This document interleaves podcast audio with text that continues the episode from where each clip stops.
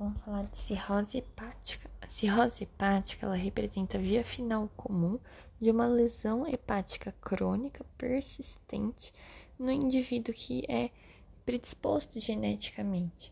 independentemente da etiologia dessa cirrose, é, o aspecto né, final do fígado vai acarretar uma fibrose e formação nodular difusa, desorganizando a arquitetura lobar, lobular e vascular desse órgão. É, os principais agentes etiológicos causadores de cirrose são os metabólicos, que podem ser é, erros, in, erros inatos do metabolismo, erros congênitos ou adquiridos, como galactosemia, tirosinemia, doença de Wilson, é, hemacromatose, deficiência de alfa-1 antitripsina e também esteatohepatite não alcoólica. Também podem ser agentes virais, principalmente o vírus B, que pode ou não estar tá associado ao vírus D, ou também o vírus C da hepatite. Nós temos também como causa o álcool, que é o principal agente etiológico nos pacientes adultos. Também existem os fármacos que podem provocar essa cirrose, como metotrexato, isoniazida oxifenidatina, alfa-metildopa, etc. Causas autoimunes, especialmente mulheres em idade jovem ou na pós-menopausa, e que tenham, na maioria das vezes, é, outras doenças autoimunes concomitantes.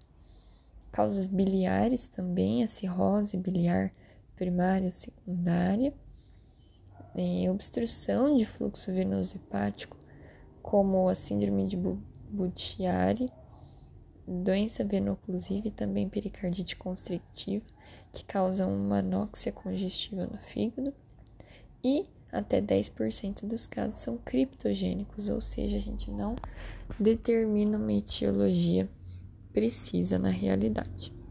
Então, a fisiopatogenia envolve agressão por esses fatores, como a gente falou, que vão provocar alterações morfológicas e que incluem fibrose, nódulos regenerativos, alteração de arquitetura lobular e também derivações vasculares intrahepáticos. Capilares, eles é, ocorrem né, a capilarização dos sinusoides, fibrose perisinusoidal, trombose vascular e lesões obliterativas que vão provocar hipertensão portal e suas complicações associadas a essa hipertensão portal, então manifestações clínicas.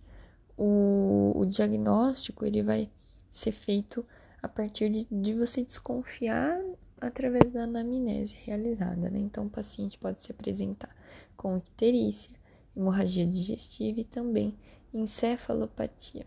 A gente vai é, acompanhar a doença de base de, por exemplo, uma hepatite viral, uma doença metabólica, a gente sabe que se o paciente ele é alcoólatra, etc. Mas na maioria dos casos a gente não tinha conhecimento dessas condições e a gente solicita exames laboratoriais de rastreio mesmo. Então, a gente pode solicitar amino, as aminotransferases, né? A, a TGO-TGP, no caso, coagulograma, Pode notar também a presença de plaquetopenia, distúrbios de coagulação, até mesmo em exames de imagem, especialmente o ultrassom, eles vão poder mostrar para a gente as lesões características, né, do, da cirrose hepática, essa nodularidade. O fígado ele é encontrado reduzido, o lobo hepático direito, até mesmo no exame físico, ele é menor com extensão de menos de 7, menos de 7 centímetros. O lobo esquerdo ele é palpável, nodular e mais denso. A consistência ele é mais densa. A consistência é mais densa, né? O, as formas clínicas elas podem ser apresentações compensadas ou descompensadas. O que, que seria uma forma compensada? É aquela que não está descompensada. E o que, que é o descompensado? É quando eu tenho a CIT, encefalopatia e ou icterícia presente e com isso as alterações laboratoriais também. O que é a encefalopatia hepática? Consiste na deterioração da função do sistema nervoso central, que ocorre porque grande quantidade de substâncias tóxicas vão se acumular no sangue, chegando ao cérebro, provocando então essas lesões. Vai se manifestar com alteração cognitiva, muitas vezes associada a sintomas inespecíficos como fraqueza, fadiga, sonolência, irritação, e aí pode ter uma evolução de horas e até mesmo dias. É, ao exame físico, a gente vai notar a presença do flapping, também chamado asterix, nos estágios mais avançados, que é quando a gente pede para fazer extensão de braços, dobrar os punhos para trás, e aí o paciente ele vai ter um movimento súbito de retorno desse punho para frente. E isso já é um estágio mais avançado, provavelmente um estágio 2 ou 3 uma classificação específica para encefalopatia hepática, que chama critérios de West Haven. Então, a gente vai ter nesses critérios do estágio 0 até o 4. O 0 não tem alteração clínica, apenas testes psicomotores vão fazer sugestão de diagnóstico de encefalopatia hepática. No estágio 1, a gente vai ter períodos insignificantes de comprometimento da consistência, da consciência, com déficits de atenção, como dificuldade para fazer contas, sonolência ou alterações de padrão de sono. Pode ter depressão, então o diagnóstico diferencial acaba sendo mais difícil. Estágio 2 apresenta-se com letargia ou apatia, desorientação, comportamento inadequado e o asterix é discreto. Estágio 3, rebaixamento de consciência, estupor e o asterix ele é evidente, ou flapping, né? E já o estágio 4 ele é o coma mesmo. Existe uma classificação de cirrose que vai ter um importante valor prognóstico determinando a mortalidade desses pacientes, que é chamado score de Child Pug. Score de Child Pug, ele leva em consideração cinco parâmetros, que a gente decora o mnemônico beata. Cada letra né, da palavra beata é um parâmetro. Então, B de bilirrubinas, E de encefalopatia, A de albumina, T de, de, de TAP, que é o tempo de sangramento, INR, e também a do beata de acite. E aí a gente classifica um, dois ou três pontos para cada um deles, sendo que o estadio A é de 5 a 7 pontos, o B é de 7 a 9 pontos e o C é maior ou igual a 10 pontos. E aí, quanto mais pontos, pior a situação do indivíduo um child pug maior ou igual ao B, né, B ou C, já está indicado para cadastro no, na central dos transplantes. Quanto maior o child pug, a classificação, a pontuação e aí a classe A, B ou C, menor a chance dele de sobrevida em um ano.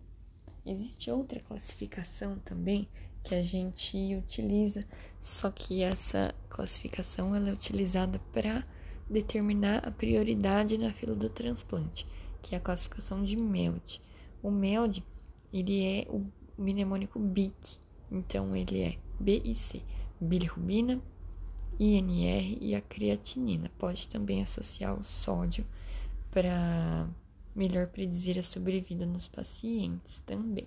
E aí, quanto Quanto maior o MELD, ex existe uma maior chance de mortalidade desse paciente. Então, MELD menor ou igual a 10, 4% de mortalidade em 3 meses. De 10 a 19, 27% de mortalidade em 3 meses. De 20 a 29, 76%. De 30 a 39, 83% de mortalidade. E 40 pontos ou mais no MELD basicamente 100% de chance de mortalidade em 3 meses. As principais consequências de cirrose seriam insuficiência hepatocelular e também hipertensão portal. Existem outras complicações, como por exemplo as varizes esofágicas que ainda não sangraram, né?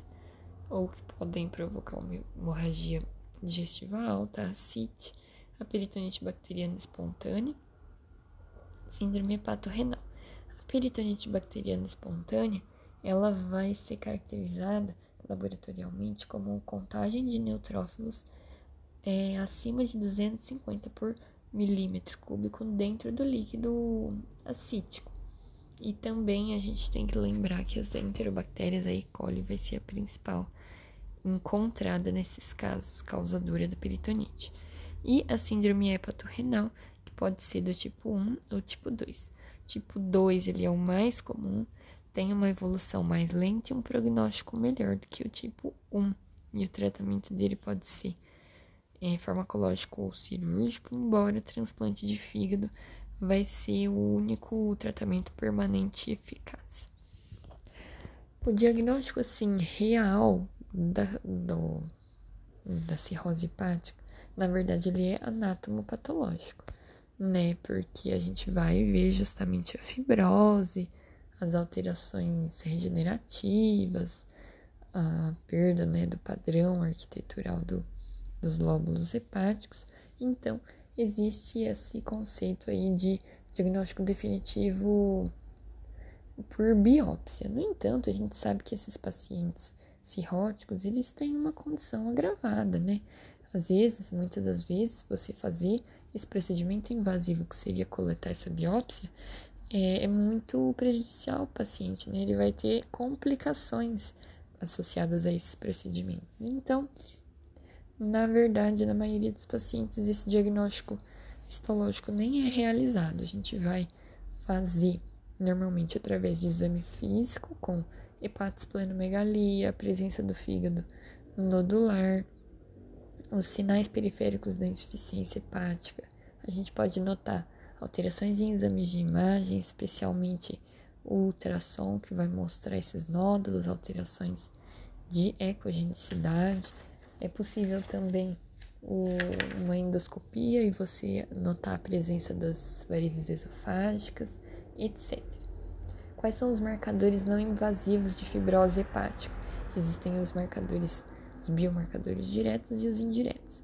Os diretos são aqueles que estão envolvidos na síntese e degradação de matriz extracelular, como ácido hialurônico, procolágeno tipo 3 e metaloproteases, por exemplo.